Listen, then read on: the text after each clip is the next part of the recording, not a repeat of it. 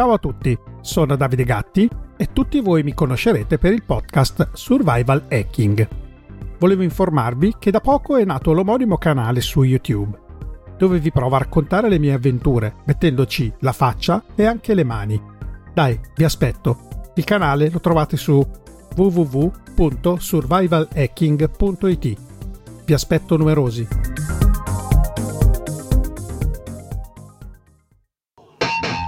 Runtime Radio presenta Techno Pills, flusso di coscienza digitale.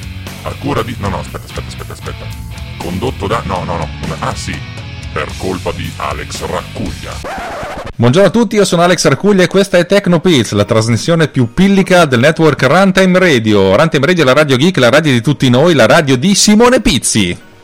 È proprio la mia, tutta mia, proprio, infatti in realtà volevamo chiamarla Radio Simone Pizzi. Così. Radio, Simone Pizzi International, secondo me. International, esatto. Corporate. Cioè, dove, dove, vado al Mario c'è una radio che si chiama Radio Sabbia, fa sto jingle eh. bruttissimo. Radio Sabbia. Quest'anno la sabbia mi sa che ce la scordiamo, se non nel culo. Allora, eh, cioè, perché... zio Mischi saluta, si saluta Paola. Ciao Paola. Ciao Paola, ciao zio Mischi. Allora, saluto tutti quelli che sono in chat, siamo in live ovviamente. Eh, puntata che avrei potuto fare benissimo da solo, ma siccome mi piace la compagnia e sono come il mio cane che è venuto qua a farsi fare le coccole, ho deciso di farla in compagnia di, del buon uh, capo Simone Pizzi perché voglio raccontare a lui la mia prossima idea. Eh, perché per, un certo, per, un cer- per una certa cosa può interessargli, ma adesso vado a parlare. Facendo sì, possiamo anche, posso anche dire una cosa Vai. semplice. Secondo me io e te facciamo pochissime live insieme, eh? cioè io e te proprio come duetto però poi quando le facciamo escono fuori delle cose gagliarde perché proprio capito? è come quando Vialli e Mancini giocavano insieme capito? so Guarda, posso, mi piace la cosa sono, sono abbastanza d'accordo su, su, quello che hai detto infatti per, proprio, anche per questo ti ho detto famola ieri sera facciamola non so di cosa parlare stamattina ho avuto l'illuminazione sulla via di Damasco e adesso vi racconto perché è una cosa a cui penso da un po' però adesso mi sta venendo eh, diciamo che tante cose si sono messe insieme allora il, pre, il presupposto è che il mondo fa schifo per colpa dei bimbi minchia. Immagino che tu possa essere d'accordo. Sì, purtroppo sì. allora, il, il, bimbo minchia che cosa fa? Il bimbo minchia ha generato una cosa che a te probabilmente dà ancora più fastidio che a me, cioè il video verticale. Hai presente? Sì. Fare i video. Ah, io, tu, io tu lo sai che io me, tu lo accetti di più. Io faccio io sono proprio vecchio da questo punto di vista. No, ma in realtà stavo pensando la stessa cosa. Sono anziano anch'io, sono, sono, antico per certi versi. A me il video verticale non piace, anche se per certi versi a volte l'ho trovato comodo. Nel senso, quando facevo le riprese dei miei insegnanti di tango, che a fine lezione facevano la, il riepilogo di quello che avevano fatto facendo vedere il passo, in verticale era molto più comodo, in orizzontale era molto più difficile perché in verticale mi ci stava nell'inquadratura, in orizzontale no. Vabbè, insomma, fondamentalmente il video verticale a oggi, eh, infatti ci dicono che il pezzaggio di prima era made bim, per bimbi minchia ed era eh, Gangan Style di PSY. Allora, che metteremo... però lo possiamo concedere che è divertente, dai. Cioè, senso... Ma infatti, ma a me è uno dei miei, miei pezzi preferiti. Allora, di, dicevo, cioè, cioè, sono i video verticali che danno fastidio a noi, però fondamentalmente sono, sono, anche abbastanza eh, uno standard perché se voi andate a vedere la, la, comunicazione social soprattutto su Instagram è tutta fatta in verticale. E, però c'è gente che fa le cose in orizzontale o che le vuole in maniera differente. E, e viceversa magari avete fatto un video verticale e dovete metterlo in televisione o farlo, farlo, farlo entrare da qualche altra parte serve farlo in orizzontale. O ancora meglio fate una ripresa in 16 noni come faccio io e Simone Pizzi dice sì ma io lo voglio in 2.35 è presente? Questa è una roba che riguarda te. sì. Sì, sì. Allora mi sono detto, perché non fare un'app che ritaglia il video? E tu potrai dire in maniera molto semplice, sì, vabbè, ma ce ne sono 200.000 di app che fanno questa roba qui. E la mia risposta è sì, però c'è, c'è, modo e modo di farlo e l'ispirazione mi è venuta dal, dall'Adobe Max dell'anno scorso. Adobe ha, sta sviluppando una serie di tecnologie per, per i suoi software che sono appunto suoi che lavorano essenzialmente su, su desktop, PC e Mac, va, ben, va, benissimo. Io parlo per esempio di Premiere. Una delle loro applicazioni sfrutta il loro sistema di intelligenza artificiale che fa il reframe di un video sulla base del contenuto. Mettiamo caso che sto riprendendo in orizzontale una scena e solo a sinistra di questa scena c'è una persona, se poi voglio farla diventare verticale, eh, questo software in automatico, in maniera più o meno semplice, ritaglia in verticale questa persona. E mi sono detto, eh, Infatti, in, intanto in, in, chat Lobby Frontali che salutiamo dice: Hai detto verticale, biascica e Roberto smarmella tutto. Sì, sì, apri, apri, apri. Come apriremo le gabbie del 4D. sì, apri tutto. Apri tutto. tutto. Eh, mi sono detto: eh, non, possiamo, non posso fare anch'io una roba del genere senza sfruttare il sistema di intelligenza artificiale di Adobe? E la risposta è sì, ed è quello che voglio fare e adesso ti voglio spiegare come, come, come farlo. Eh, la mia filosofia è quella di utilizzare il motore di intelligenza artificiale che sta dentro gli apparecchi Apple, nella fattispecie i telefoni, gli iPad e i, i computer. Eh, facendo questa, questa semplice cosa, istante per istante io guardo nel video dove sta la roba importante e a questo punto faccio il reframe del punto dove sta la roba importante, che è una cosa relativamente sensata. Questo aiuta abbastanza se devi fare un reframe sensato, tipo da 16 noni a quadrato. Le cose diventano più complicate se devi fare un, reframe da 16 noni a 9 sedicesimi, perché devi praticamente buttare via più di due terzi, butti via il 70% della, dell'immagine devi trovare esattamente qual è il 30%. E la mia filosofia è questa. E adesso voglio spiegarti. Se vuoi farmi delle domande, intanto dimmi un pochettino Fa... Sì, no, no, ti sto ascoltando, no, facevo riferimento, cioè facevo, riflettevo che come dici te, questa, questa cosa del, del, verticale la fa, la fa sì, la fa Premiere, ma la fanno anche Hitfilm e Power Director di Cyberlink. Ho visto che mo adesso i nuovi montaggi, nuovi sistemi di montaggio indipendentemente dal fatto che siano pro, che siano più diretti magari al consumatore, più easy, diciamo che hanno, prevedono questo tipo di, di impostazione. Però mi sono sempre domandato eh, quanto è necessario l'intervento della persona piuttosto che, eh, che, il software, che insomma non capisco in che maniera possa discriminare se l'attenzione si sposta da un punto all'altro del video, ad esempio. Adesso, adesso ti spiego Quindi come funziona perché mi, so, mi, sono studiato mh, mm, neanche abbastanza velocemente quali sono i principi su cui funzionano tutti questi software, che sono i principi dell'analisi delle immagini. E, ehm, mh, adesso vado, vado, più nel dettaglio di come, voglio, di come voglio agire. E ripeto, tutto questo lo sto facendo anche perché ho visto uno, uno spiraglio, perché per Final Cut non c'è sta roba, per cui si potrebbe pensare, e soprattutto non c'è su mobile. E dato che un sacco di gente fa un sacco di video nei formati tra virgolette sbagliati, l'idea di fare una cosa del genere può anche esserci. Allora, eh, è importante capire come si fa a capire eh, cosa c'è di importante in un'immagine. Eh, Apple mette a disposizione tre, eh, essenzialmente due cose, due grandi categorie di analisi dell'immagine basata sull'intelligenza artificiale e sottolineerei il fatto che questa roba risiede sul telefono, non su server, per cui può funzionare anche con, senza connessione, comunque non, non c'è uno scambio di dati con Apple o uno scambio di dati con il sottoscritto. Allora, preso una fotografia, ci sono tre, due cose che vengono, uh, vengono identificate e, la, e la, una di queste due cose viene divisa in, in altri due seg- segmenti. Uh, la prima parte è l'identificazione degli oggetti rilevanti dell'immagine. Eh, con una, serie di algoritmi che sono basati sul fatto di aver passato milioni di immagini in, una, in, una, in, un sistema di machine learning e hanno visto dove lo, la, l'attenzione delle persone si spostava. Ecco, questo fa sì che si generino due eh, indicazioni, come se fossero le heat map. È presente quando, quando guardi eh, un campo di calcio e vedi dove sta la, la gente che ha giocato di più? Certo. Ecco, la stessa cosa si fa con le analisi delle immagini. Le heatmap sono fondamentalmente delle, delle, mappe a due colori, cioè bianco o nero, cioè più è bianco e, e più l'attenzione si sposta in, questa, in quest'ambito. In pratica, eh, gli algoritmi di intelligenza artificiale che sono stati scremati identificano due heatmap. Una heatmap è quella del soggetto. Metti caso che tu stai facendo una fotografia di una, un bambino che sta facendo la, una capriola su un prato, eh, l'oggetto è il bambino che sta facendo la capriola sul prato. Cioè, praticamente, se tu hai un'inquadratura dove il bambino occupa un, un quinto, eh, si disegna una sorta di heatmap di, colo- di zona colorata eh, per, so- sogge- per, l'oggetto che è il bambino. Se, se per esempio tu hai un bambino da una parte e magari una pianta dall'altra, eh, questo, questo, sistema ti identifica due heatmap, un heatmap per il bambino e un heatmap per la, per, per, per la pianta. La seconda cosa invece è l'analisi del, dell'attenzione umana, cioè praticamente essenzialmente se, se, ti arriva un'immagine così, la prima cosa che fai è dove guardi e ti concentri sul bambino, ma soprattutto sulla faccia del bambino.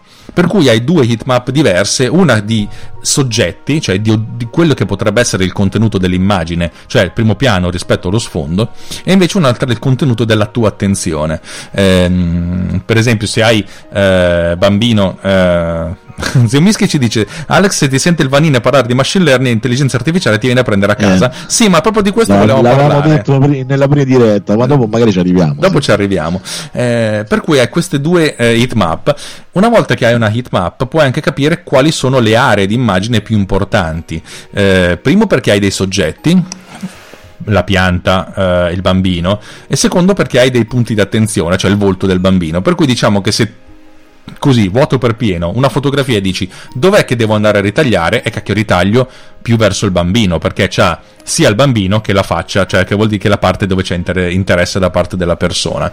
Per cui già il capire cosa andare a prendere è una cosa interessante.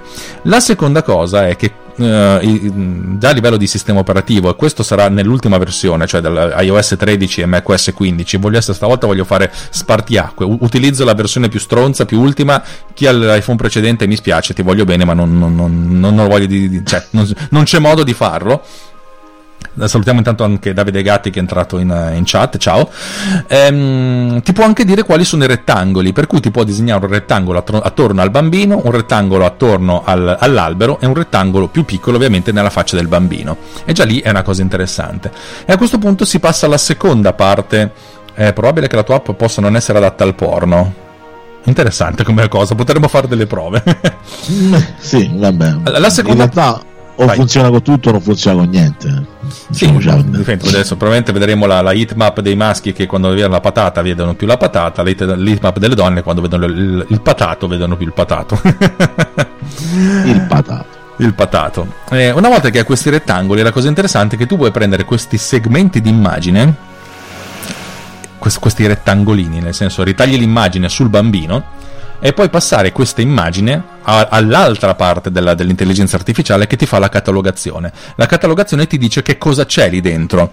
In questo caso ti dirà che c'è un essere umano, probabilmente ti dirà che è un bambino e magari ti dice anche il colore dei capelli o ti dice eh, vestito. Ti, ti, ti, dà una serie di indicazioni, ti dà fino a mille eh, tag puoi, su cui puoi taggare. A questo punto la cosa interessante è perché tu non soltanto hai dei rettangoli, e hai, per ogni rettangolo puoi avere anche il secondo rettangolo che ti dice eh, se l'attenzione umana è più su quella cosa, ma ti dice anche che cosa c'è. Eh, per esempio, se c'è un cane, ti può dire anche la razza del cane. Non hai tutte le 200.000 razze, magari le razze più importanti, però probabilmente il mio Labrador viene preso dentro. Il mio Labrador in questo momento che è giù, che è sdraiato.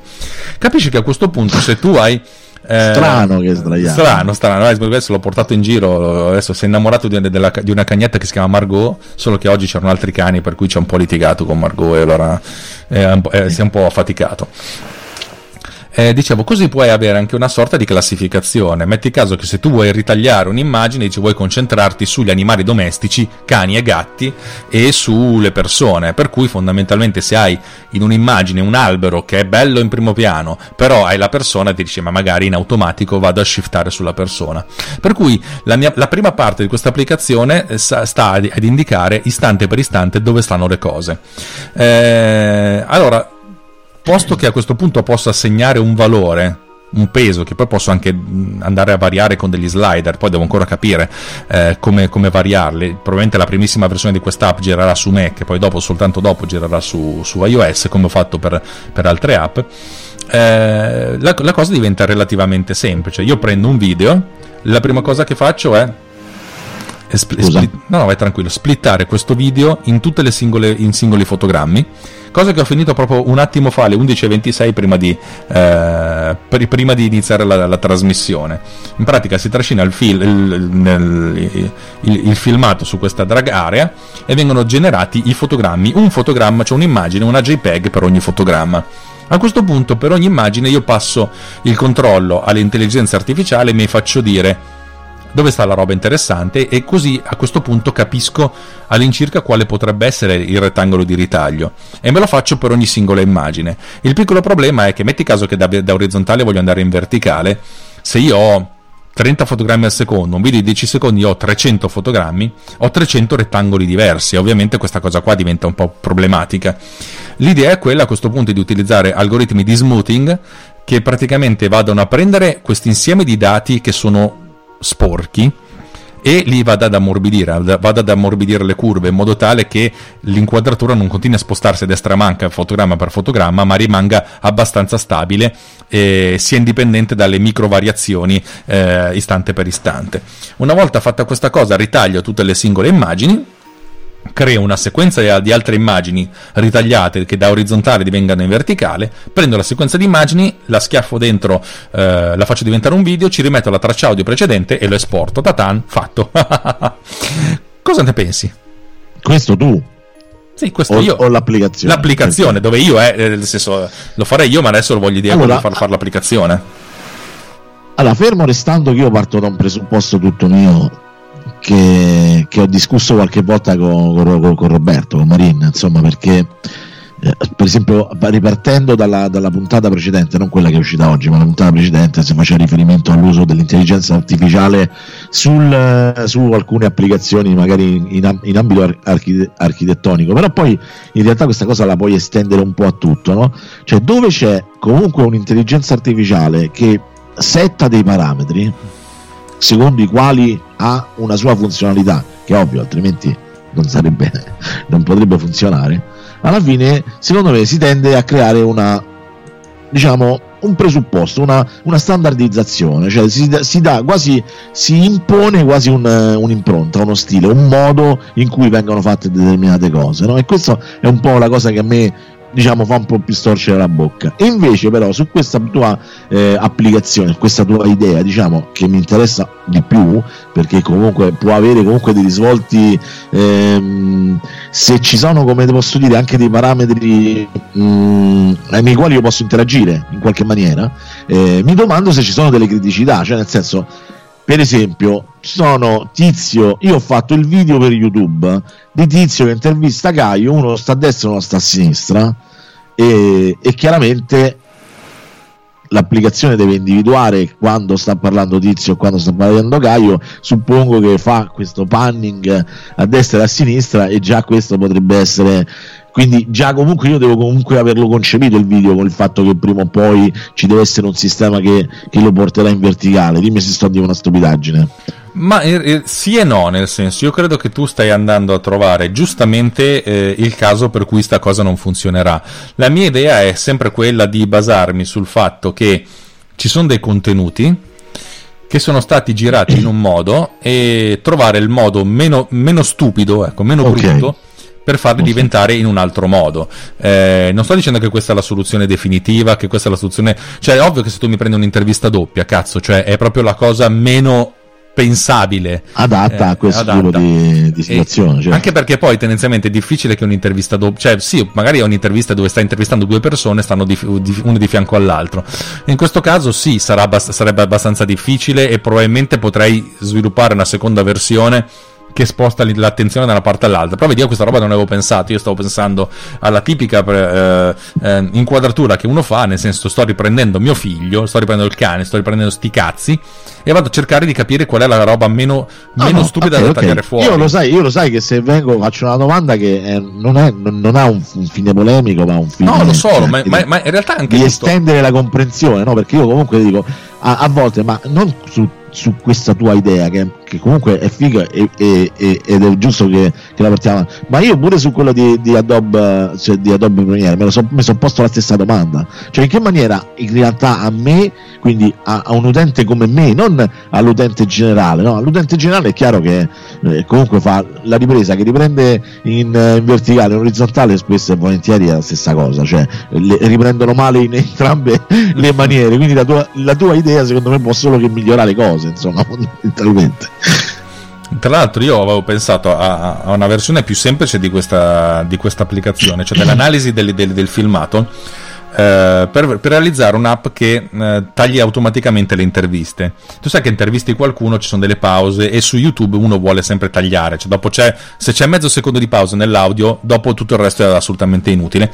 E l'idea di quella di fare un'applicazione che taglia tutte le pause e poi vada a zoomare in e out a ogni taglio e il fatto di eh, volevo fare l'identificazione del volto eh, basandomi sulla face detection che è un algoritmo che non è di intelligenza artificiale, che è quello stesso che mette a fuoco nelle macchine fotografiche da 15 anni. Sì, certo. Certo. in modo da capire qual è il rettangolo dove c'è un volto e fare lo zoom su quella parte lì, lasciando fuori le parti meno, meno importanti. Però, Ma eh... infatti, noi di questa cosa mi pare che ne abbiamo discusso una volta quando tu hai fatto la versione audio di questo concetto qui, quindi cioè, praticamente la, il, il, il, sistema che taglia in automatico tutto ciò che è vuoto, no? cioè, quindi velocizza praticamente tutta la parte dello speaking. No? Per i podcast era comunque il non plus ultra, no? ma al di là di, di come la penso io però in effetti ha un senso ed è funzionale, no? Però noi sappiamo che questa cosa la fanno anche gli youtuber, no? cioè per esempio un video di un, un video vlog di un personaggio youtuber che parla, c'ha tutte le pause eh, tagliate, quindi c'è questa cosa che loro parlano velocissimi, so, tutto saltellato, no? con questa cosa un po' anche un po' schizofrenica, diciamo, però è un modo di fare video su YouTube, no? Allora dico ok, infatti dico sarebbe figo che Alex per esempio ideasse questa sua versione audio l'applicasse anche nell'ambito video, cioè comunque un sistema che analizzasse tutti i momenti in cui io dico una frase, faccio la pausa, ci penso un attimo e dico la seconda frase, quella, quella cosa lì venisse appiccicata, no? nel senso sarebbe figo. Ma in realtà su quello c'è un'altra cosa a cui sto pensando. Adesso io eh, nel frattempo, ieri ho aggiornato la mia applicazione, quella che non è ancora stata accettata da Apple, che praticamente fa una cosa simile per, per le storie di Instagram. In pratica, eh, okay. Instagram ha, ha, le storie che, il cui video possono durare al massimo 15 secondi. Se tu fai un video più lungo, Instagram te la taglia, però te la taglia a 15 secondi, anche se sei nel bel mezzo di una parola e certo. se tu la riproduci come storia si sente lo, il taglio, cioè proprio viene tagliata mezza sillaba. Sì, il saltellino, sì. Esatto, la mia app fa questa roba qui, prende un filmato, capisce dove sono le pause e ti taglia il filmato stando sotto i 15 secondi, però andando a beccare soltanto i momenti di pausa. E okay. questa roba qui ha avuto Quindi un po'. tutto c'ha più continuità praticamente. Esatto. Senza c'è quel senso. Soprattutto la discontinuità, nel senso, viene abbracciata, nel senso c'è un momento di pausa. A questo punto la, l'applicazione approfitta del, del, della, del, minimo di pausa per passare da, da, un video all'altro. E devo dire che così facendo la riproduzione del parlato funziona. Ovvio che se c'è uno che fa delle pause è molto comodo. Se c'è uno che parla, le cose sono più complicate, però è anche un cazzi tuoi, cioè fondamentalmente in ogni caso la mia app trova comunque le, le, il, la cosa meno peggiore per cui eh, trova comunque delle micro pause dove, dove possono esserci. E, um, ho avuto un rallentamento perché, perché insomma, la gestione dei pagamenti e anche tutta la gestione di, di, imparare a come gestire i pagamenti, perché voglio fare un'applicazione che abbia il periodo di prova gratuito e poi uno se la vuole o se la compra oppure si abbona L'abbonamento è fatto essenzialmente soltanto per avere il periodo di prova gratuito, perché poi la gente fondamentalmente al massimo se la compra. Ehm, e, e volevo gestire tutta questa cosa qua in modo tale da capire come, come, arrivare a un modello di business fattibile in cui riesco a fare un'app decentemente. Una volta che faccio questa roba qui, posso sviluppare anche altre app. Ehm, e per cui mi è venuto in mente di fare questa che è anche relativamente semplice, perché la versione del, del taglio del, eh, delle pause in automatico ce l'ho in testa, ce l'ho in testa anche che esporti direttamente in, in Final Cut, eh, però voglio fare una cosa fatta un pochettino meglio lì e devo anche venire incontro a ho 10 idee, quale di, queste 10, eh, quale due di queste porto avanti eh, nell'immediato per avere un minimo di ritorno? Perché sai, mi piacerebbe tanto fare l'applicazione bellissima che però serve a due persone, non, non ci guadagno niente. Sì, sono a posto con la coscienza, ho fatto una cosa che mi piace, però poi dopo comunque devo anche giustificare il fatto che questo è un secondo lavoro e dal mio punto di vista sta diventando sempre più importante perché io non so cosa succederà da qui a, cioè non so se a, se a, a maggio o giugno avrò un lavoro, per cui sarà anche il caso che certo. mi, mi, mi svegli su su questa parte qui.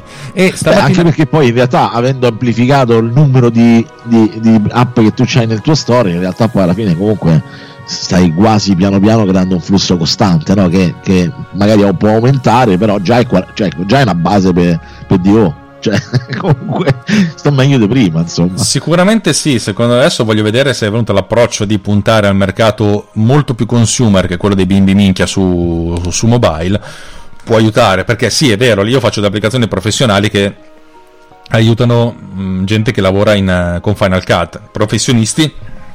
Final Cut ha mil- circa 3 milioni di utenti regolari, eh, che di conseguenza sono la base di utenza, però quanti di questi sarebbero disposti ad acquistare? Eh, io speravo, spererei un 1%, adesso fino adesso sono, sono al 3 per 1000. Il mio bacino di utenza, è stato, anzi forse anche di meno. Eh, mentre gli, gli Instagrammer sono un miliardo e due Ok, di questo miliardo e due quanti usano un iPhone? 200 milioni, 300 milioni e sono comunque 100 volte di più della base di utenza di Final Cut. E poi sono certo. anche bimbi minchia, per cui magari mh, mm, la maggior parte di questi non ha, non ha, nessuna intenzione di spendere 99 centesimi per acquistare un'applicazione. Ma non me ne frega niente perché se comunque sono 100 volte di più e anche un centesimo me la prende, comunque diventa un mercato che può essere sensato per, per il sottoscritto. Non è, be- non è, brutto. Allora, Lobby mi chiede quanto costerà questa app. Eh, su Mac credo che la farò pagare 1,99 euro, perché comunque la sviluppo prima per Mac, poi dopo la applico su coso. Su, su mobile un, la stessa roba, secondo me. Sarà un abbonamento mensile a 90 centesimi, sto per dirti, eh, che però l'abbonamento mensile serve soltanto per, per creare il traino, per avere la, la trial, e poi l'acquisto a 1 1,99 euro. Eh, poi sai, tutte queste cose se, se le voglio mettere insieme perché ho un'applicazione che trova le pause, un'applicazione che eh, trova le aree di interesse, a questo punto eh, posso, le sfrutto stavo... insieme per fare una cosa diversa. Cioè, sono tante. Stavo tante pensando proprio a questo. Ma infatti, ad, ad, esempio, il fatto che tu hai già l'applicazione di base, che è quella che, che suddivide secondo ovviamente la, il timing delle, delle, stories di Instagram. Cioè tu per esempio questa applicazione già la estendi perché dici ok c'è il preset Instagram, il preset Facebook e il preset YouTube, metti le ipotesi, no? Sì. Cioè nel senso Adesso pure su YouTube ci sono le stories e anche lì hanno credo anche lì un, un, un, non so perché poi ognuno fa, deve fare diverso dall'altro se no si sentono male no? e allora cioè non so se uno fa 15 l'altro magari fa 20 l'altro magari fa 10 io adesso non, non lo so e poi all'interno chiaramente ci metti pure questo aspetto che come dici te se comunque il video è è pensato non per quello che deve andare a stressare il concetto, ma deve, deve comunque risolvere un problema che è quello di portare un video da verticale a, da orizzontale a verticale. È chiaro che, che è un bel lavoro, un bel lavoro della, della, miseria. Che poi, tra l'altro, a, cioè, secondo me, lì crei quasi un'unicità a livello de, di un'applicazione che non so quante ce ne siano in giro veramente, no? magari più complesse così.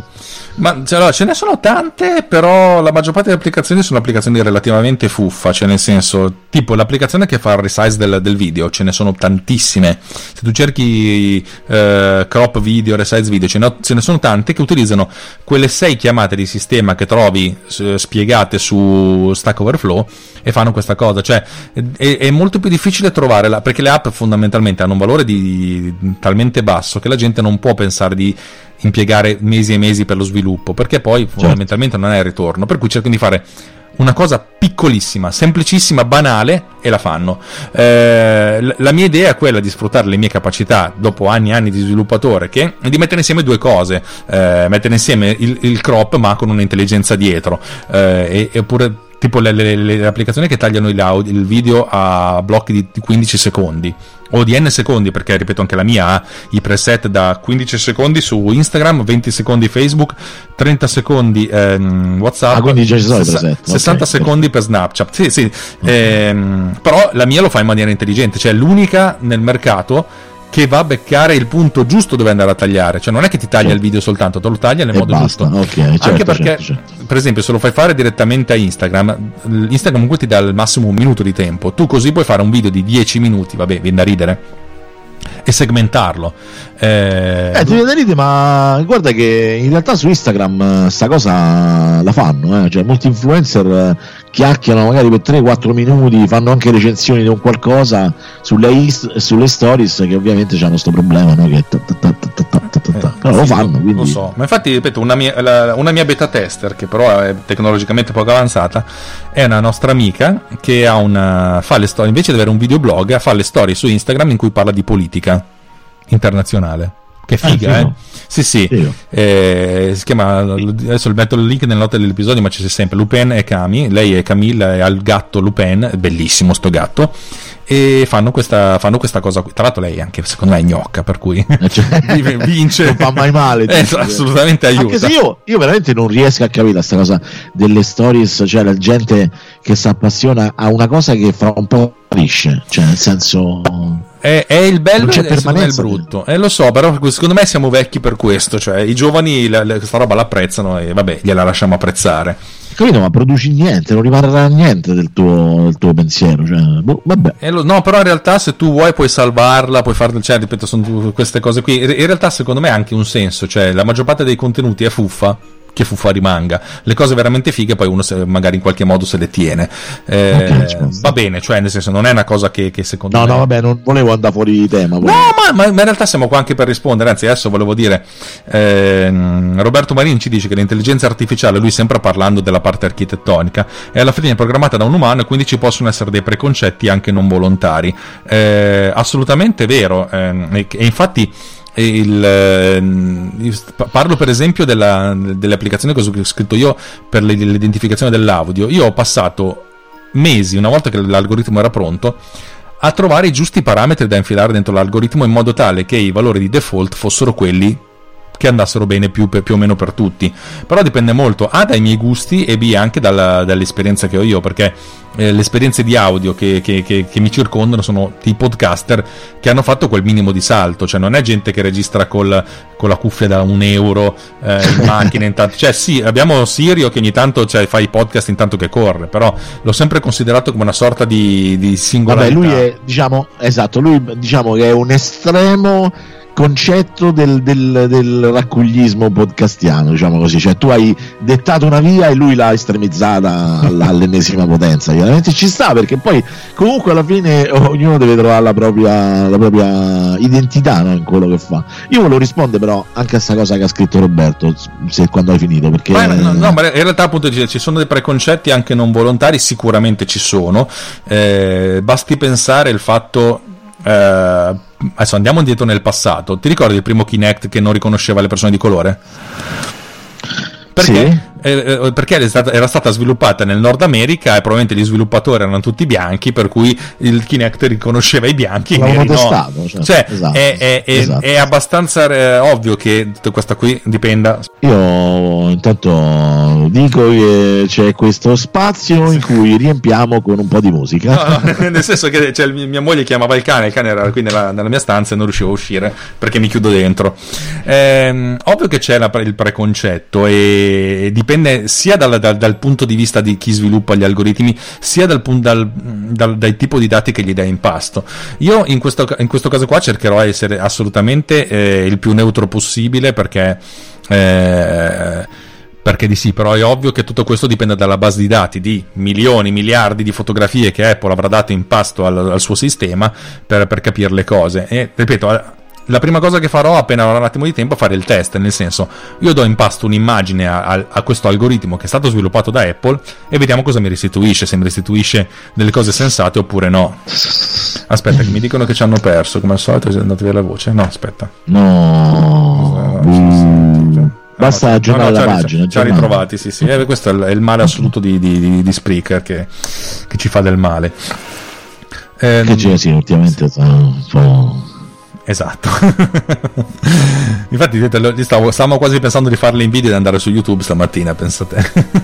Ma mm, dateci un attimo di tempo, ci organizziamo. Comunque, il problema non è il preconcetto, il problema è il presupposto. Perché qui io entro in una questione strettamente filosofica, sulla quale io e Roberto non saremo mai d'accordo. Ma purtroppo perché io ragiono su una base che è totalmente diversa da quella del, del, del discorso tecnologico al quale siete tutti molto affezionati e, e, fate bene, magari dal vostro punto di vista. Il problema, se, se, allora prendiamo un fotografo, quindi non parliamo né di architetti né di altre cose, parliamo di un fotografo. Un fotografo magari eh, anche esperto, che però comunque inizia ad utilizzare applicazioni tipo Luminar, ok? uh-huh. Luminar ha all'interno dei preset basati su intelligenza artificiale che ti guardano la tua bella foto del panorama, riconoscono che è un panorama, riconoscono che quelle sono le basse luci e quelle sono le alte luci, quello è un prato e quello è il cielo e comincia a comporre diciamo tutta la fase di correzione colore della foto su quel presupposto lì ok uh-huh. che, per, che, per, carità ha un fotografo che ha da lavorare 100 foto oggi gli hai tagliato l'80% del lavoro però quella, questo sistema, in qualche maniera, un po' come diceva pure Roberto l'architetto, no? cioè magari c'è il, il problema, l'applicazione che gli suggerisce come risolvere un problema piuttosto che un altro si basano su dei presupposti che sono dei canoni, sono canonici, quindi impostano, diciamo così, uno stile, un'impronta distruggono tutto quello che è la parte strettamente creativa e anche, eh, come posso dire, ehm, il, il, il, doversi arricciare il cervello per trovare la soluzione, perché c'è l'intelligenza artificiale che lo fa per noi. E io mi dispiace, ma a parte per il mio caso, che so ciecato, non ci capisco niente e faccio la foto e posso usare Luminar per tutto il resto, per me è inaccettabile una cosa del genere quando parliamo di, di, professionisti. Quando parliamo invece del tizio che, come dici te, magari facciamo l'esempio del vino, il, il tizio vuole parlare del vino, però non c'ha lo sbatti perché dicevo io non è che so uno che sa resizzare i video o roba del genere, oppure non, non so mettere le pause nei momenti giusti o roba del genere, allora lì c'è un'app intelligente che gli fa un certo tipo di, di lavoro basato su questo presupposto, allora lo, lo posso comprendere. Cioè, sta. Ecco la cosa sulla quale dice, non è un pre- una questione di preconcetto, è che l'intelligenza artificiale si basa comunque su dei canoni e, e, e quindi parte da un presupposto e quel presupposto crea una, crea una standardizzazione, un impigrimento, questo dico, insomma, solo questa era un po' la mia polemica generale, spero che una, una volta per tutte si sia capito il concetto. Insomma, no, ma guarda, però... io credo che secondo me sia tu che Roberto diciamo tutti la stessa cosa. Allora, um Fotografie adesso le fanno tutti. Io sono andato no, dieci anni fa, già dieci anni fa, sono andato a vedere un, uh, un seminario tenuto da Settimio Benedusi, che tu non so che sai chi è, è un fotografo di, molto famoso italiano, eh, fotografo uh, glamour, essenzialmente, uno che fotografa le modelle, famosissimo, cioè molte volte le sue, le sue, immagini sono andate su Sport Illustrated, cioè uno dei più grandi al mondo per fare sta roba qui. Gli pagano il viaggio per andare a Cuba, lui e la sua troupe, per fare le fotografie alla super gnocca che, che deve mostrare il bikini che andrà di moda l'anno prossimo, cioè comunque il top. Lui è andato sul palco e ha detto ragazzi, ormai le macchine fotografiche sono talmente fighe che basta schiacciare fate clic clic 10 volte, su queste 10 una bella foto la trovate, una foto che può essere pubblicata. Per cui non è importante eh, la, la, la, componente tecnica, sì, importante, però è più importante che vi abbiate un'idea di cosa e di come fotografare. Poi te, le parti tecniche, le technicalities le fa anche la macchina, lui stesso. E, e ancora oggi, nel senso, le sue fotografie, che magari sono anche fotografie che per certi versi dici tecnicamente sono normali, poi non è vero perché comunque uno che ce la sa, e comunque c'è l'idea alla base di cosa scattare, di come mettere la, pos- la, persona, eccetera, eccetera, è tale per cui viene ancora chiamato oggi a fare le campagne eh, per brand famosissimi. Cioè lui comunque è uno che ci fa i soldoni e io ho anche una mezza idea di quanto guadagni, secondo me ci sta veramente dentro. Adesso, a parte tutti, ripeto, e secondo me se li merita tutti perché è un grandissimo comunicatore e comunque una persona che ha una forte umiltà dal mio punto di vista, per cui è una cosa bella. Ehm dicevo, cioè, è ovvio che sta roba qui non serve a lui. Sta roba qui serve a il non professionista, cioè questa intelligenza artificiale, delle, questo utilizzo del, dell'intelligenza artificiale eh, al, al, supporto del creativo viene, viene, in mano al creativo quello che non è creativo, cioè mia mamma che fa una fotografia a, al, al, al eh, gatto. Certo, certo e quando me la manda magari viene fuori un po' meglio per dirti, cioè già è la prima cosa e mia mamma non gliene frega niente, cioè... magari la resizza pure per comporre meglio l'immagine, eh, esatto. ci sta, cioè va bene, quello va bene, io sono d'accordo al 100 per 1000. La seconda cosa e io lo vedo perché la gran parte dei miei clienti, se non il 99% dei miei clienti, quando, mi, quando interagiscono con me, nel senso eh, mediamente io una volta a settimana o anche due ricevo una email eh, delle persone che hanno compreso il mio prodotto o mi chiedono delle informazioni aggiuntive e comunque mi dicono questa roba qua mi sta salvando la vita perché mi, fa, mi, mi toglie un sacco di tempo che perdevo. Tempo che nel senso per mettere i marker a tempo di musica per dirti e io quello che percepisco da tutte queste persone, che sono persone che come me fanno le cose e devono farle in un tempo relativamente breve perché hanno po- poco budget a disposizione. Ovvio che se sei il, un grande regista, c'hai schiere di persone che lavorano per te, puoi permetterti di stare lì a, a sminchiare il pelo del fotogramma, eccetera, eccetera, eccetera. Se però devi fare un video in tempo molto breve perché hai poco tempo, perché le cose hanno senso solo se, se, se, se è una, una, cosa che hai girato la mattina e il pomeriggio deve andare online, cioè se hai questo poco tempo e anche poco budget, non ha senso se sei un professionista, proprio perché, perché se sei un professionista sprecare troppo tempo e troppe risorse in qualcosa che non viene neanche percepita come tale. Magari dice dobbiamo fare un, una, una, storia a tempo di musica, fighissimo, la roba durerà un giorno, perfetto. Non è che puoi stare lì a perderci tre giorni a fare una roba che dopo 24 ore non esiste più. Per cui la, filo- la mia filosofia è l'aiuto di gente che deve che deve sopravvivere con queste cose, non fare la grande creazione. La grande creazione ci sarà sempre e sarà fatta dalle persone perché hanno, fanno quella cosa che l'intelligenza artificiale non fa, o perché vanno fuori, eh, vanno fuori dal comune. Cioè, nel senso, eh, in, in, un periodo dove eh, tutto cercavano di fare fotografi- eh, dipinti reali, eh, è arrivata la fotografia e i, i pittori sono diventati improf- impressionisti, nel senso andiamo a fare una cosa diversa. E poi dopo siamo andati espressionisti, certo, e poi diventati astrattisti. Cioè, comunque la pittura si è spostata più in avanti avanti rispetto a quello che era la massa e secondo me è così anche per quanto concerne l'imaging. La mia, la, la mio, il mio obiettivo, la mia mission come persona e come azienda è quella di smazzarsi le rotture di coglioni per poter avere tempo da dedicare alle cose veramente importanti, certo. le, le, cose belle. E vedo certo, che state questo... parlando in, in chat, raccontami, fai un riassunto. no, vabbè, eh, in realtà Roberto scrive, ah, vabbè, ha scritto tutto un, un discorso, diceva no, perché le, le, l'intelligenza sostanzialmente l'intelligenza artificiale nel mondo della progettazione eh, per quanto riguarda gli architetti risolve tutta una serie di problemi che possono essere legati a, a limiti di progettazione, lotti, cose via. Insomma, io, il discorso è che io quando, quando penso a questa cosa, oggettivamente, gli architetti esistono ma perché non voglio parlare degli architetti, però è, è dato che purtroppo poi abbiamo questo esempio qua, esistono da 2000 anni, forse anche da 3000 anni, no? anche, anche 4000 anni, ok? E, e non, non, mi sembra che l'architetto dei 4000 anni fa abbia mai avuto bisogno di, dell'intelligenza artificiale che oggi non fa né più né meno di quello che un qualsiasi architetto professionista saprebbe fare comunque da solo.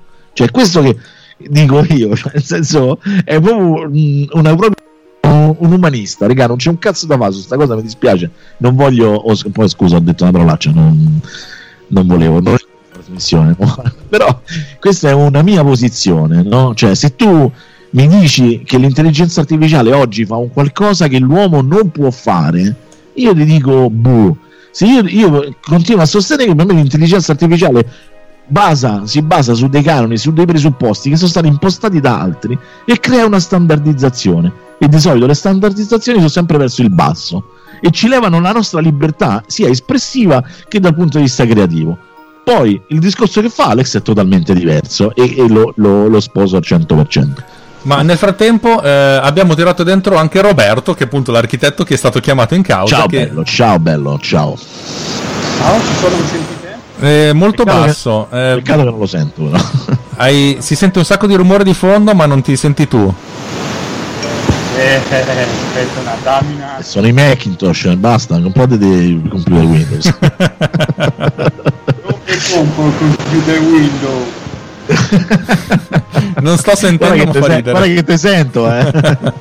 lo so che mi senti no ma secondo no. me non, hai impostato un microfono diverso da quello, da quello giusto sì, difatti adesso vedo un attimo che sia tutto in regola. È un microfono che sta fuori dalla finestra, secondo me. Sì, infatti. È, è, un microfono che sente il fiume. Il fiume, esatto, stavo pensando stessa cosa. Vedi, abbiamo il BitTorrent eh, in diretta. È fantastico, è fantastico. Comunque, vabbè, intanto che Roberto si, si connette meglio, ma, eh, eh, adesso mi sentite meglio? Benissimo, oh, sei entrato proprio in pompa magna. Dire. Ecco, grazie, grazie. Adesso regolo meglio la situazione. Ho capito qual è il problema, come sempre, è il problema mio. oh, finalmente in trasmissione cioè, riesco a far incontrare Roberto e Simone. Allora, io intanto sono molto onorato dell'invito, grazie, grazie Simone per avermi ospitato in questa trasmissione assieme ad Alex, perché insomma... Io non c'entro niente. La trasmissione è mia, cazzo volete? Sempre... Oh. Lui è solo il padrone di casa, l'appartamento Infatti, è solo il padrone di casa. Va bene, va bene. Grazie per l'invito. Allora, dunque, no, la discussione è veramente interessante.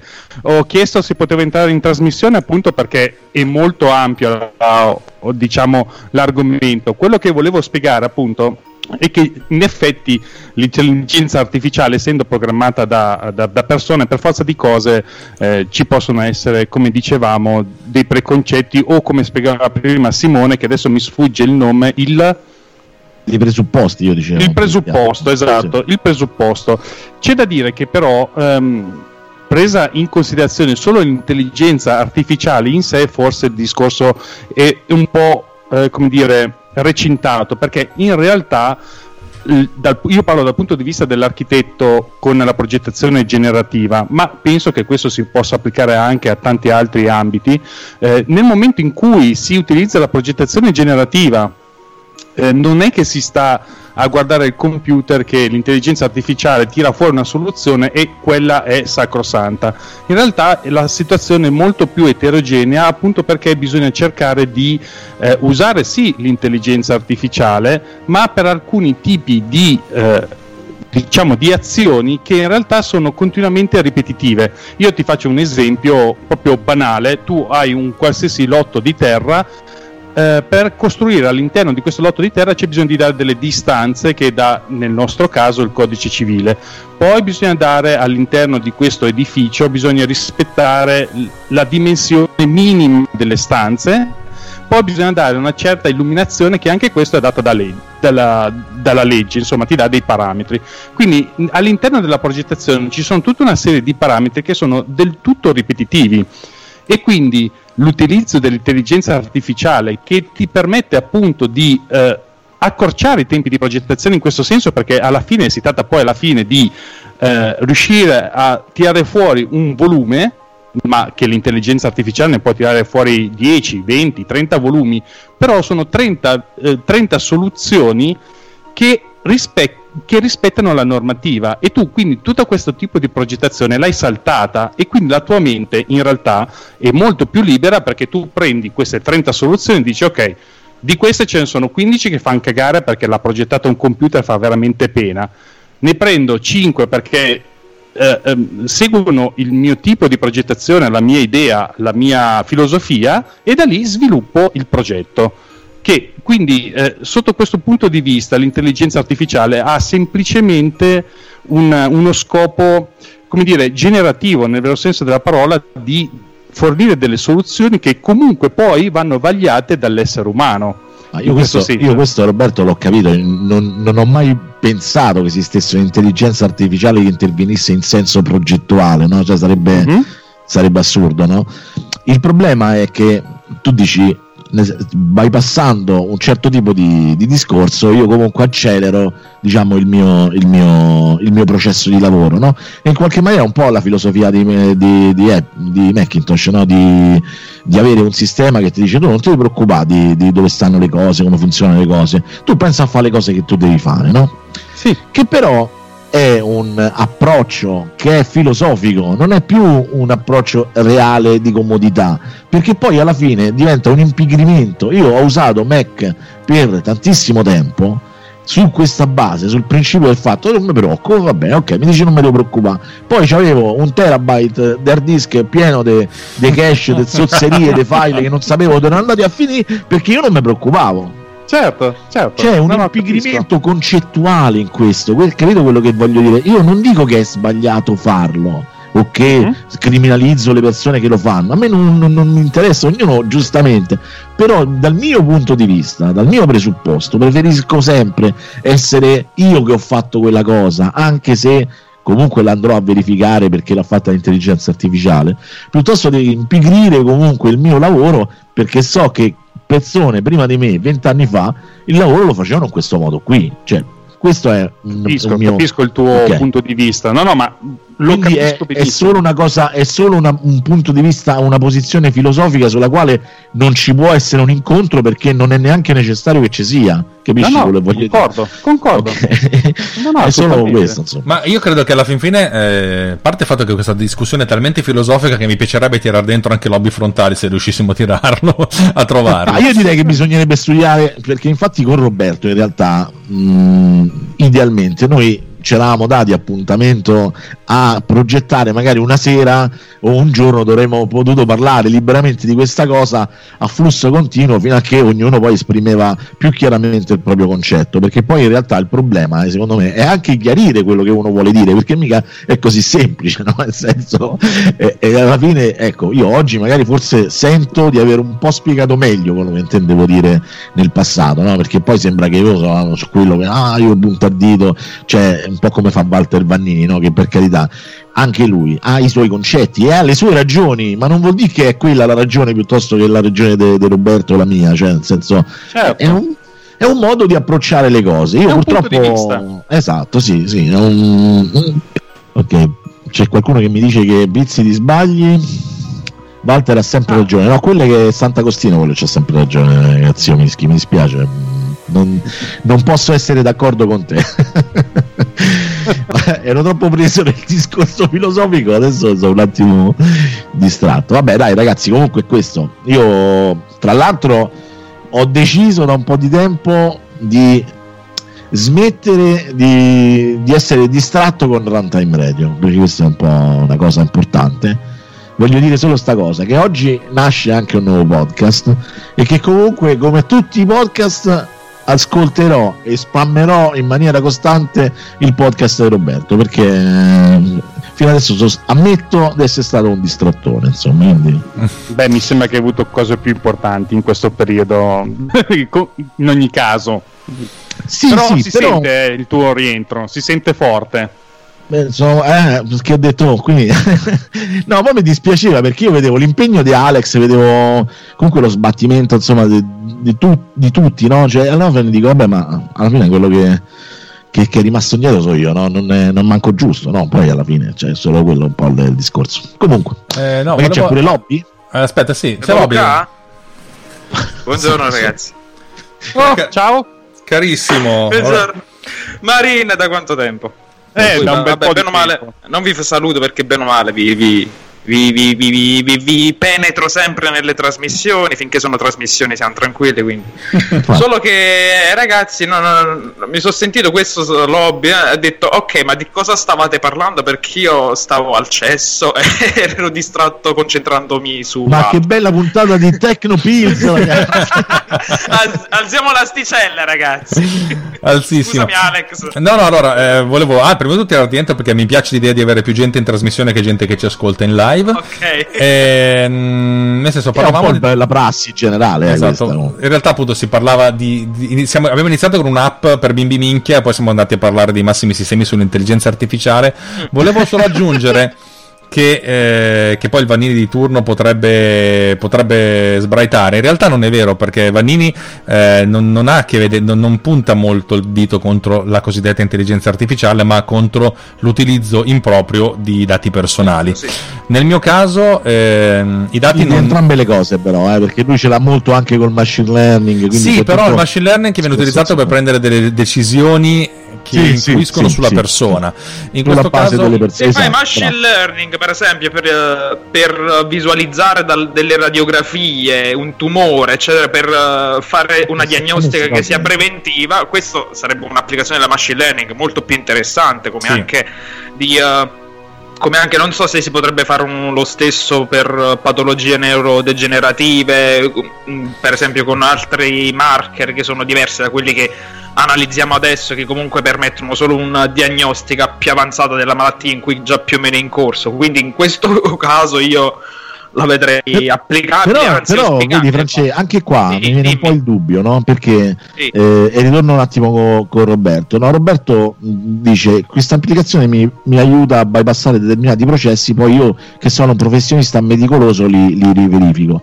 Ma a me chi me lo garantisce che chi utilizza l'intelligenza artificiale, per esempio, per farmi una diagnostica dal punto di vista sanitario e utilizza magari un sistema di intelligenza artificiale così meticoloso da vedere se questo, questo, questa intelligenza artificiale ha sbagliato o mi ha condannato a morte o mi ha detto che sto bene e magari domani muoio. Aspetta, cioè... adesso interrom- ti interrompo io perché io ho fatto un paio di, di, di, di ho fatto due lavori separati tra loro da diversi anni per due farmaceutiche io, diverse. Io non lavoro da un sacco di tempo. Bravo, vinci tu. E in un caso, eh, nel senso, io ho sempre avuto un contatto molto lieve, non è che sono andato lì a, spie- a capire effettivamente come funzionava, però uno dei due casi interessanti era un caso per una malattia rara. E questa malattia rara, mi diceva la persona con cui parlavo, che appunto spiegava, cioè, il grosso problema è che eh, una volta che sai dove andare a guardare, la vedi perfettamente, però ha dei sintomi che sono talmente strani e lievi che eh, inizialmente non, non capisci eh, che potrebbe essere, ti, ti, deve venire il dubbio. Cioè, per cui fondamentalmente, se tu hai qualche piccolo problema, si, sintomi strani, il tuo medico di base eh, li può interpretare con cose molto più comuni. È difficile che divenga il dubbio. L'intelligenza artificiale diceva: Ah, questo, questo, questa cosa qua guarda un sacco di cose e si fa venire più dubbi di te perché ha un sacco di tempo libero l'intelligenza artificiale non ha niente da fare cioè cerca di capire di trovare delle, delle micro correlazioni ovvio che poi queste correlazioni le devi studiare devi, devi fare però fondamentalmente l'intelligenza artificiale in quel caso poi in un altro caso anche invece che è di analisi di immagini eh, di scansioni di, di vetrini cioè l'idea è quella che l'intelligenza artificiale non si, non si, non si sostituisce al tecnico ma magari ti dice oh senti potrebbe essere che qui c'è sta roba qua che tu non hai visto. Guarda, poi è il tecnico che guarda e capisce eh, sì, ed sì, analizza. Okay. Ma è in, qua, in questo, in questa è l'ottica su cui si deve andare a beccare. Ovvio che uno aggiungo deve dire. Una... Vai. Scusami, aggiungo solo una cosa. Il problema, eh, forse che eh, chiarisce tutto quanto, è perché poi alla fine è il tecnico o il dottore che ci mette la firma sopra alla diagnosi che ha fatto l'intelligenza artificiale sicuramente poi se c'è un problema legale vengono a prendere me, mica l'intelligenza artificiale. Sono, quindi io sono, questo sono, d'accordo. Su questo sono d'accordo, però in ambito allora tu hai sicuramente mille in skill in architettura, io ho 10.000 skill in problemi sanitari, ok? non, perché sono, non, non, perché sono, un dottore, ma perché io ho passato metà della mia vita dentro gli ospedali, ok? Quindi posso dirti con con estrema franchezza che il senso, il problema della responsabilità legata a un sanitario, a un medico, è molto così più relativa, è molto più nebulosa rispetto a eh. cazzo è cascato il ponte perché l'ho progettato male, ok? Eh. Quindi certo quindi in realtà a me questa cosa, eh, fino a che si tratta di un'applicazione correlata allo studio, quindi ovviamente c'è comunque un supporto umano, roba del genere, però io ti, ti assicuro che conosco talmente tanti cialtroni che sbaglierebbero anche senza l'intelligenza artificiale chiaramente, ma con l'intelligenza artificiale secondo me farebbero dei disastri cioè proprio delle cose clamorose, anche sapendo dove devono andare a intervenire, o al fatto che ci mettono la firma loro. Certo, il problema okay, però questo sempre... non, non, ha a che vedere con l'intelligenza artificiale. No, eh, que- questa è l'intelligenza l'ha, delle persone. Ce l'ha perché Dice indirettamente... la componente umana, quella Esa- Ok, però in- indirettamente ce l'ha perché comunque se questo tipo di sistemi comunque eh, influiscono sul modo in cui una persona trova degli escamotage, delle scorciatoie o roba del genere, alla fine comunque è una sorta di pseudo deresponsabilizzazione perché uno dice oh eh, ragazzi l'app, l'app, non ha funzionato. Che cazzo volete? Prendetevela con, con quelli che hanno sviluppato questa cosa cioè, eh, purtroppo non empiricamente il problema è l'intelligenza artificiale, ma è più globalmente e concettualmente il modo in cui la gente si approccia con questo, con questo fenomeno. E o questo... che si potrebbe approcciare comunque. Che si Quindi, potrebbe approcciare, c'è, sì. C'è esatto. tutto un altro tipo di lavoro che bisognerebbe fare se educazione sì. al sistema, cioè che, che, in Italia è una cosa che eh, però questa cosa qui sconfina nel politico. Sì, sconfiniamo, sì, sconfiniamo molto. È eh. nel legale. Sì, sì. Eh, lo so, però eh, ragazzi, non possiamo prescindere dal fatto che queste cose non siano implicite all'interno del discorso, cioè lo sono, anche se allargano il discorso. Purtroppo Però, è così. Allora ti, ti, dico sempre io, dato che lavoro oh, spesso con le farmaceutiche, eh, sia negli Stati Uniti che, che, in Europa, metti caso che una, un'azienda farmaceutica sviluppi un farmaco, cose che costano miliardi di dollari perché la ricerca adesso si fa anche in maniera molto strutturata, nel senso una volta che dici ok, abbiamo fatto questa roba qua, questa molecola che serve a questa cosa, per dirti in oncologia. Eh, io mi, ho, ho, lavorato a diversi video di presentazione di farmaci e credetemi, è una di quelle cose che arrivi a casa e ti devi fare una doccia perché veramente vedi delle cose brutte eh, de- perché lavora sulle statistiche.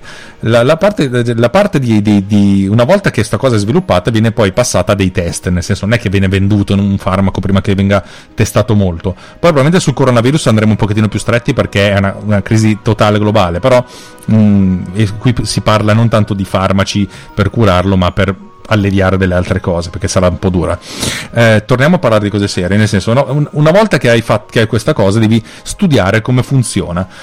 Ora, fino a dieci anni fa, Uh, tu avevi una quantità smodata di dati e dovevi analizzarli. Questa era uh, um, la branca della scienza delle, delle, della matematica che si, si occupa di, dell'analisi dei dati, si chiama identificazione dei modelli e analisi dei dati, cioè nel senso ho una vagonata di informazioni, ogni informazione che ho è comunque rovinata da, da del rumore, rumore di fondo, rumore eh, di inadeguatezza del, della, dell'analisi, un sacco di cose, trovare qual è il modello sottostante. Cioè, nel senso, se io faccio cadere una mela 50 volte, eh, devo capire qual è la, la legge della, della, dell'attrazione gravitazionale. Avete, avete presente?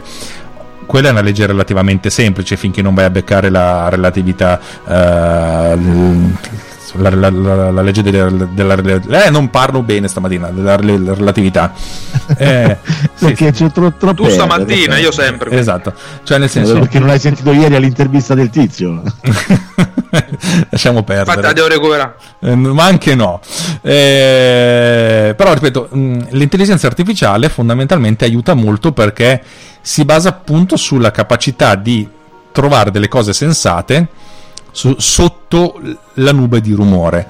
È ovvio che le cose poi devono essere verificate, cioè nel senso non è che ho, ho, ho questi 50 milioni di dati, ho trovato la, la, la legge sottostante poi no, dopo come tutte le cose de, nel, sul metodo scientifico poi le cose devono essere verificate. Dopo dobbiamo provare una volta che abbiamo questa, questa legge qui la congeliamo proviamo con altri 50 milioni di dati e vediamo se ci abbiamo azzeccato. Se ci abbiamo azzeccato bene se non ci abbiamo azzeccato ricominciamo da capo. Eh, io sono il primo a dire che non ci si può basare solo su quello ed è una minchiata allucinante però una minchiata dal punto di vista politico e legislativo perché anzi più, più, più che altro politico nel senso cioè comunque ci deve essere sempre la responsabilità umana umana non si può delegare ad una macchina. Non è, non è giusto, non è, non è, eticamente giusto delegare a una macchina eh, la presa delle decisioni. La macchina deve aiutare il decisore fornendo una, un'immagine, un, una, un de- cioè, un'immagine complessi- complessiva, però poi è ovvio che il decisore deve decidere e deve decidere secondo le, l'etica, la coscienza, eccetera, eccetera, eccetera, lo studio, le skill, bla bla bla. Però questo, qui stiamo veramente stiamo andando oltre ed è bellissimo no, che stiamo no, andando so, oltre. So da, sono d'accordo, infatti io chiudo il mio pensiero così almeno ti dico anche che il problema è comunque relativo ai giorni d'oggi, perché oggi c'è tutto questo entusiasmo nel voler assegnare in maniera sistematica e incondizionata la nostra vita alle tecnologie, come questa questione dell'app sul Covid e roba del genere. Cioè, noi abbiamo questo desiderio incontrastato, improvviso dal punto di vista politico, che è chiaramente dovuto da, da prezzolamenti di ogni genere, perché saranno tutte le mega corporazioni che vanno dal politico più scemo a quello più e dicono fate così, vi prego, fate le app, fate, digitalizziamo il sistema eh, burocratico italiano, rubiamo i dati a destra a mano. Perché e questo è un po' il problema. Noi abbiamo tutto questo grosso entusiasmo verso questa meravigliosa tecnologia, ce l'avevo anch'io, eh, dico la verità. Poi però qualche volta il, il, problema è che bisogna sapersi porre delle domande, perché se uno è talmente entusiasta che smette di porsi delle domande, è lì e lì è Skynet dietro l'angolo. Poi è chiaro che è un'esagerazione, no? Però, oh, cazzarola, tanto, insomma, abbiamo sc- esatto, appunto dico, ci abbiamo scritto fiu- fiumi di letteratura anche così, cioè nel senso sì, parossistica, dico, no? Però... Sì, infatti quello che dico sempre io, prendete la fantascienza, la letteratura in particolare il cyberpunk, ma cioè, us- uh, tenete presente che è un genere letterario, non basatelo come modello per plasmare la realtà. esatto. Oppure è un libro di storia al contrario. Esatto, sì, quello cioè... doveva essere un avvertimento, invece no, noi lo... Ah, è bello, vedi che figo, allora facciamo così. No, no, non avete capito niente. Cioè... Vabbè, dai ragazzi, scusate, non volevo però... Eh... No, no, no, è stato Ma che non voleva, è bellissimo così, ha detto mi dispiace che si stava parlando di altro magari poi... Ma io eh, sono, sì, io no, sono perché... contento, se fossi stato okay. da solo in automobile avrei fatto questa puntata in mezz'ora, probabilmente, poi sarei arrivato in ufficio e basta. E invece così la, la cosa ha, preso, ha dato spunto per, per altro. L'ultima cosa voglio, voglio rispondere a chi diceva eh, l'utilizzo dell'intelligenza artificiale per dati personali. Io non utilizzo dati personali, eh, le, le, app che scrivo non, non mi mandano informazioni. Eh, al massimo mi mandano informazioni, sono stata aperta per, per motivi statistici e basta. E eh, non, non, non, prenderò i dati che vengono presi dalla, dalla, dall'app perché A, le, le, i dati rimangono sul, sul, mobile, sul mobile, nel senso sul, sul, computer, cioè nel senso se la gente mette la foto del proprio cazzo per identificare, per vedere se tagliare in verticale il cazzo, eh, questa cosa rimarrà eh, grazie al cielo sul, sul, computer o sul device. io di questo, per persona. questo ti ammiro mi permetti per... di dirti che ho grande ammirazione per te, perché poi è una prassi che... Ma perché non me ne frega un cazzo, cioè nel senso, probabilmente se devo, anzi, però effettivamente se faccio che quando identifica le tette mi manda le tette sarebbe una figata. dai, dai, siamo tutti pronti. metti, eh? Soprattutto metti per caso che una volta su un milione Gwen le esce. no, no, non hai detto questo che hai detto, no, no. La, la, cosa interessante è nascondere un, la minchiata a, a, cielo aperto. Nel senso, Gwen non ascolterà mai questo, questo podcast. Per cui. Eh, pot- attenzione, che non è detto. No, eh, no, ma non mi ascolto più neanche io. ma ci non taglio Ma ci si scherza oramai, cioè, si sa ma che è sì. un una sorta di inside joke che dura ah, da sì, anni. Ah, sì, sì, sì. Va bene ragazzi, Vabbè. direi che per oggi ci siamo, ci siamo, detti tanto. Allora lascio a Simone le indicazioni su di quel che verrà pross- nelle prossime ore. Sì, allora oggi facciamo uscire la prima puntata degli Scimmioni non leggono Nietzsche, che è questo bellissimo podcast sui libri fatto eh, in modo brillante ma professionale. Secondo me è, è, forse in questo momento il prodotto più radiofonico che abbiamo dopo Data Nightmare, ehm, perché è la moglie di Data Nightmare, tra l'altro. Diciamo, la, la testa. Quindi, esatto, è la data nightmaressa. Quindi, insomma, diciamo che è, è l'impostazione professionale, giornalistica, insomma, eh, diciamo anche di speaking si vede, insomma, dietro c'è veramente un, un, bel lavoro. E questa sera invece saremo, non so oggi pomeriggio se qualcuno vuole fare qualcosa, ma questa sera saremo live con archeologia videoludica. Quindi attenzione, ritorno col Sant'Agostino, ma alle 22 non alle 21 21 così come era stato eh, detto in precedenza perché c'è una live precedente su Facebook che deve fare Carlo e parleremo di Pitfall e della protogenesi oh, de, de, dei giochi su piattaforma, quindi chiaramente insomma il, per me grandi emozioni, momenti di, di commozione importanti insomma. Brividi, e domani, sì, sì, domani poi c'è, c'è, il vino di mattina, quindi il vino lo porto io con, sempre con Alex la live, quindi la pizza e il vino. Attenzione, no, in realtà adesso vi, vi, vi dico no, due cose. Avete cambiato. Prima, oh. Sì, allora, prima di tutto oggi è anche uscita l'ultima puntata di Snap, nel senso vuoi parlarcene tu perché non so di cosa hai parlato Roberto. Ah, guarda, eh, oggi è uscita Snap la puntata 71 è stata una puntata molto lunga, arrivo quasi a un'ora di eh sì, eh, soliloquio. Minuti, sì. sì. sì, più di 50 minuti non me ne sono neanche accorto. Sarà anche merito del fatto che eh, con la nuova postazione mi viene anche forse più comodo parlare. Comunque eh, gli argomenti sono davvero tanti, ve ne dico solo due o tre, quelli più eh, diciamo che forse hanno colpito più la mia eh, come si può dire, mia, eh, il mio punto di vista, diciamo, è per esempio, come sempre, l'intelligenza artificiale che converte gli schizzi fatti a mano dei, degli architetti in concept design, cioè quindi li tramuta quasi in un progetto, oppure si passa alle cose più, diciamo, più terra a terra, ma che sicuramente aiutano tutti quanti ad affrontare eh, la pandemia, quindi tutti i vari consigli, ma soprattutto la possibilità di stampare in 3D non solo una casa ecosostenibile fatta con la terra, ma anche per esempio eh, l'acciaio strutturale. Oh, e quindi, e quindi ci sono ci sono davvero tanti argomenti, è una puntata molto lunga e credo che abbia dei risvolti molto interessanti. Ascoltatela se volete, se non volete fa lo stesso, ma... Ascoltatela e basta tutti! Non cagate il cazzo! Due. Non mi fate incazzare, dovete ascoltare. Io vi vengo dentro casa e vi brucio quella cosa con cui ascoltate i podcast. No, ma ho già detto, io faccio il Kickstarter su cui mi Andate. faccio finanziare la contravvenzione di 2.000-3.000 euro. Vado a Torino fino a là e, e lo sculaccio davanti ai figli e alla famiglia. Eh, beh, Eccala bravo, là. bravo, bravo, bravo. Basta Posso dire, solo, posso dire solo un'ultima cosa, Alex? Poi io Vai. ehm, dico solo quest'ultima cosa, poi io sì, magari vi saluto anche perché ho pure una certa fame. Ragazzi, questa è stata una settimana e ancora deve finire. Veramente, cioè, io penso che Runtime in questa settimana ha concentrato tutto quello che, che è riuscita, insomma, che, che aveva promesso durante questo periodo. Cioè, veramente cioè un giorno abbiamo fatto 3-4 live addirittura quindi insomma ragazzi eh, tenete in considerazione che lo facciamo perché l'abbiamo preso come impegno e perché ci piace e siamo contenti di farlo però tenete sempre in considerazione che veramente eh, ci sono giorni in cui non mi ricordo come si chiama mia moglie quindi insomma Paola, quindi- Paola. Si chiama Paola, Paola. certo, si chiama Paola. E- però, ragazzi, è, è veramente un, un lavoro. Io spero insomma che, che sia di vostro gradimento, perché siamo vera- veramente ci stiamo divertendo, stiamo facendo veramente tanto e questa è veramente stata una settimana piena di, di roba e ancora deve finire. Quindi, insomma, ricordate, insomma. Mi raccomando, state vicini a Runtime Radio, eh, continuate a seguirci Dateci e soldi.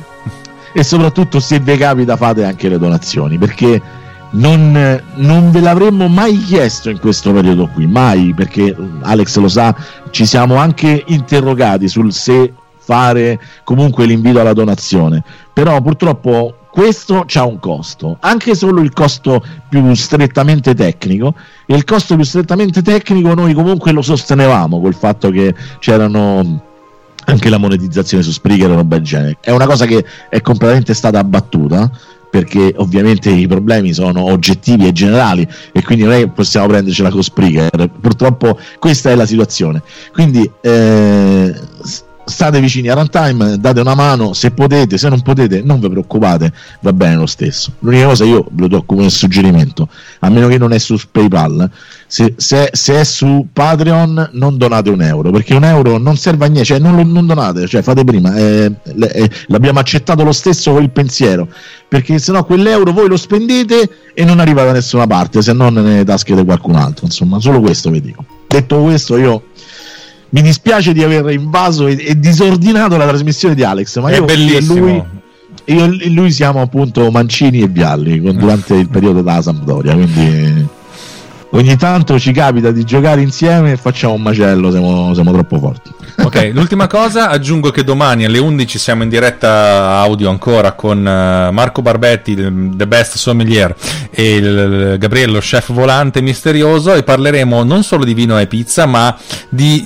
eh, cucinare, cioè nel senso la cucina degli avanzi, che è la tipica eh, cosa che tra l'altro in questo periodo, che ne, anzi ne facciamo tante, ne, facciamo tanti, nel senso com- come abbinare il vino con eventuali avanzi, è una cosa molto, molto particolare.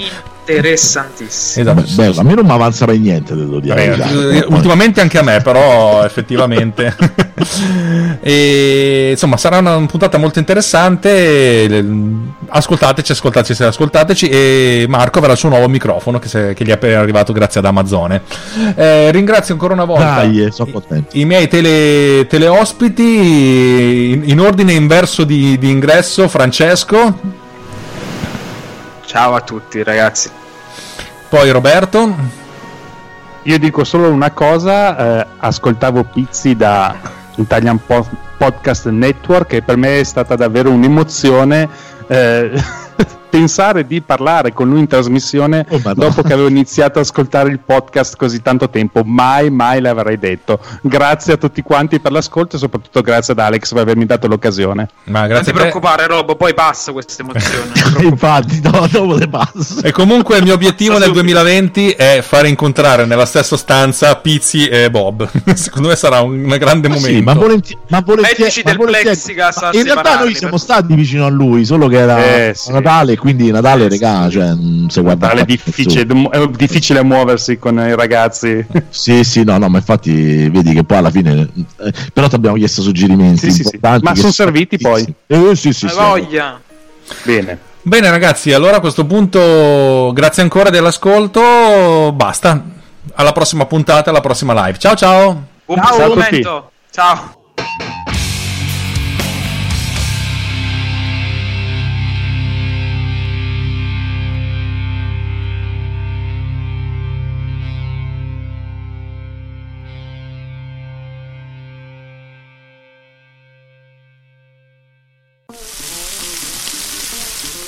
Gigi, e Gigi, ma che sta a cucinare sul barbeculo? Sul barbeculo? Sto a cucinare la sarciccia. Oh, sarciccia! Ma che sarciccia è? La sarciccia de maiale? No, la sarciccia de manzo.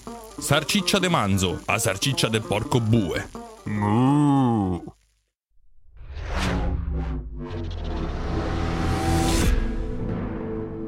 This podcast is edited with producer